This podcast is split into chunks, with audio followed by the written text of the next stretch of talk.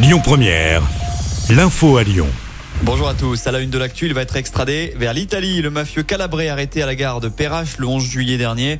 La justice française a autorisé sa remise aux autorités italiennes. Cet homme de 27 ans était recherché depuis deux ans et un mandat d'arrêt international avait été délivré. Dans son pays d'origine, il a été condamné à plus de 8 ans de prison pour de nombreux délits. Gérald Darmanin va lui recevoir les syndicats de policiers ce soir alors que des milliers de fonctionnaires sont en service minimum, voire en arrêt maladie, notamment chez nous dans le Rhône, suite au placement en détention provisoire d'un policier soupçonné d'avoir passé à tabac un jeune homme de 21 ans fin juin dernier. Autre ministre pour une toute autre annonce, Aurore Berger, désormais chargée des solidarités, prévoit d'instaurer un passe colo l'an prochain.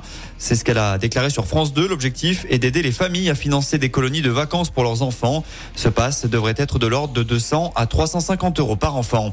Dans la même thématique, la ville de Lyon a décidé d'ouvrir un centre de loisirs à destination des enfants qui sont hébergés au gymnase Bellecombe.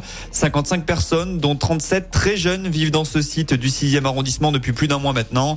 L'ouverture du centre de loisirs est prévue pour lundi. Selon la ville de Lyon, cette mesure inédite permettra de proposer des activités sportives et culturelles durant tout le mois d'août. Après plusieurs baisses consécutives, le nombre de demandeurs d'emploi reste stable au deuxième trimestre. Les chiffres ont été communiqués hier. On compte 26 000 chômeurs en moins, soit une baisse de 0,5%. Une tendance que suit notre région avec un recul de 0,3 points, moins 0,1 pour le Rhône. Les voyages dématérialisés explosent du côté des TCL. Un peu plus d'un an après leur mise en place, 10 millions de tickets payés par carte bancaire ont été comptabilisés selon le progrès. C'est plus que le format classique en papier puisque cela représente 52% des titres délivrés à l'unité, même si l'essentiel des usagers dispose d'un abonnement. En parlant en transport sur les routes, cette fois il va y avoir du monde ce week-end pour ce premier week-end de chassé croisé de l'été. Bison futé hisse le drapeau orange pour demain dans les deux sens de circulation en Auvergne-Rhône-Alpes. C'est rouge pour la journée de samedi dans le sens des départs. Il faudra notamment éviter la 7 entre Lyon et Marseille entre 6h et 19h. En revanche, c'est vert pour les retours. Dimanche, le trafic devrait être fluide dans les deux sens.